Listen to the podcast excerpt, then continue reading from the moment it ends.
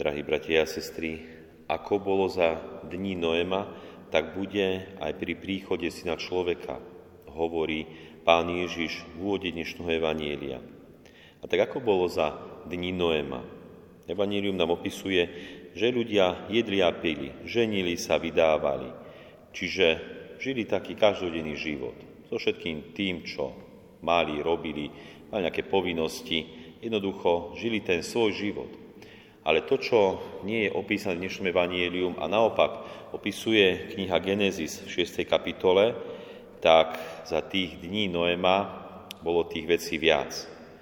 A tá si najdôležitejšia vec, ktorá rozhodovala o tom, čo sa ďalej stane, že príde potop a všetko zničia, zachráni sa iba Noé, tak pán videl, že ľudská nerez na zemi je veľká a že všetko zmýšľanie ich srdca je ustavične naklonené na zlé. Pán oľutoval, že stvoril človeka na zemi.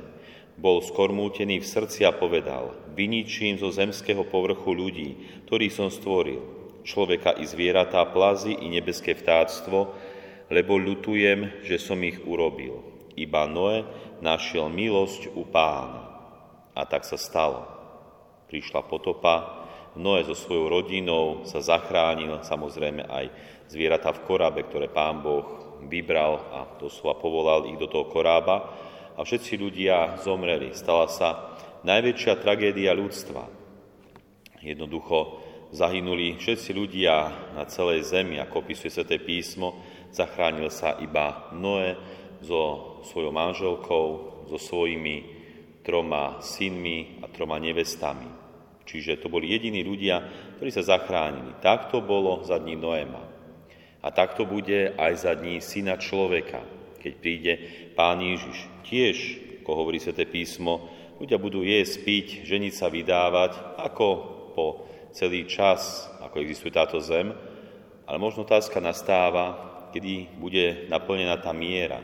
Miera možno tej zloby, ktorá bola opísaná aj v tom knihe Genesis, keď pán videl, že ľudská nerez na zemi je veľká a že všetko zmýšľanie ich srdca je ustavične naklonené na zlé.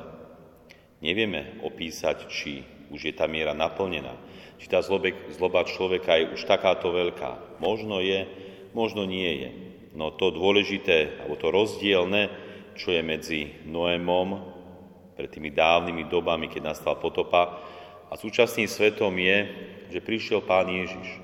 Pán Ježiš, ktorý prišiel zmieriť nášho nebeského Otca s nami, s našimi hriechmi, s našimi srdciami, ktoré sú naklonené na zlé. Neustále, každodenne sa vykonáva táto zmierna obeta za naše hriechy.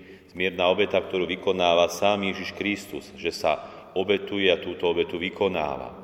Čiže ako by sa tá zloba stále zmierovala, zmierovala, zmierovala, ale raz príde ten deň, kedy príde syn človeka.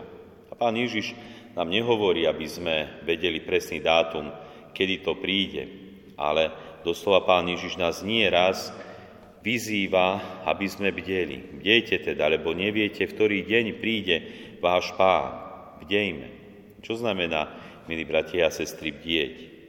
Bdieť znamená rozpoznávať, čo Boh odo mňa očakáva v prítomnej chvíli. Vnímať Božú blízkosť na svojom živote, vnímať Božú vôľu, ktorú mám konať. Či už tú všeobecnú Božú vôľu, ktorú mám doslova napísané čierne na bielo, či už vo Svetom písme, alebo aj v cirkevných prikázaniach a jednoducho konať ju, mať lásku k blížnemu, dobročinnosť, ktorá neostáva iba v srdci či ústach, a dostáva sa do našich rúk. Alebo už aj tú konkrétnu Božiu vôľu, ktorú Boh dáva každému jednému z nás osobitne. Či už to povolanie, do ktorého nás povoláva. Toto znamená každodenné bdieť, lebo nevieme, kedy príde ten deň syna človeka. Možno sa dočkáme toho eskatologického konca, ale ak aj nie, predsa každý raz odídeme z tohoto sveta, odídeme do väčšnosti a toto je pre nás to stretnutie sa s pánom. Nevieme, kedy pán príde preto musíme neustále každodenne bdieť a každý deň byť pripravený. Čítal som jednu poviedku od škótskeho teológa Williama Berkeleyho, ktorý napísal tú poviedku o troch diabloch. ktorí sa pripravovali na pôsobenie medzi ľuďmi. Skôr, ako mali opustiť peklo, mali, pri, mali pohovor s Luciferom, ktorý sa ich pýtal, ako chcú splňať svoje poslanie. A tak prvý hovoril, že chce sadiť na svoju činnosť, na našepkávanie ľuďom, že Boh nejestvuje, že Boh neexistuje, že je to výmysel. Jednoducho chce pripraviť ľudí akoby o vieru. Ten druhý zase chcel ľuďom našepkávať, že peklo neexistuje. Že si môžu robiť, čo chcú a keď zomrú, aj tak nech pôjdu do pekla, lebo peklo neexistuje. A tretí odpovedal, ja chcem jednoducho hovoriť ľuďom, že majú čas pripraviť sa na smrť.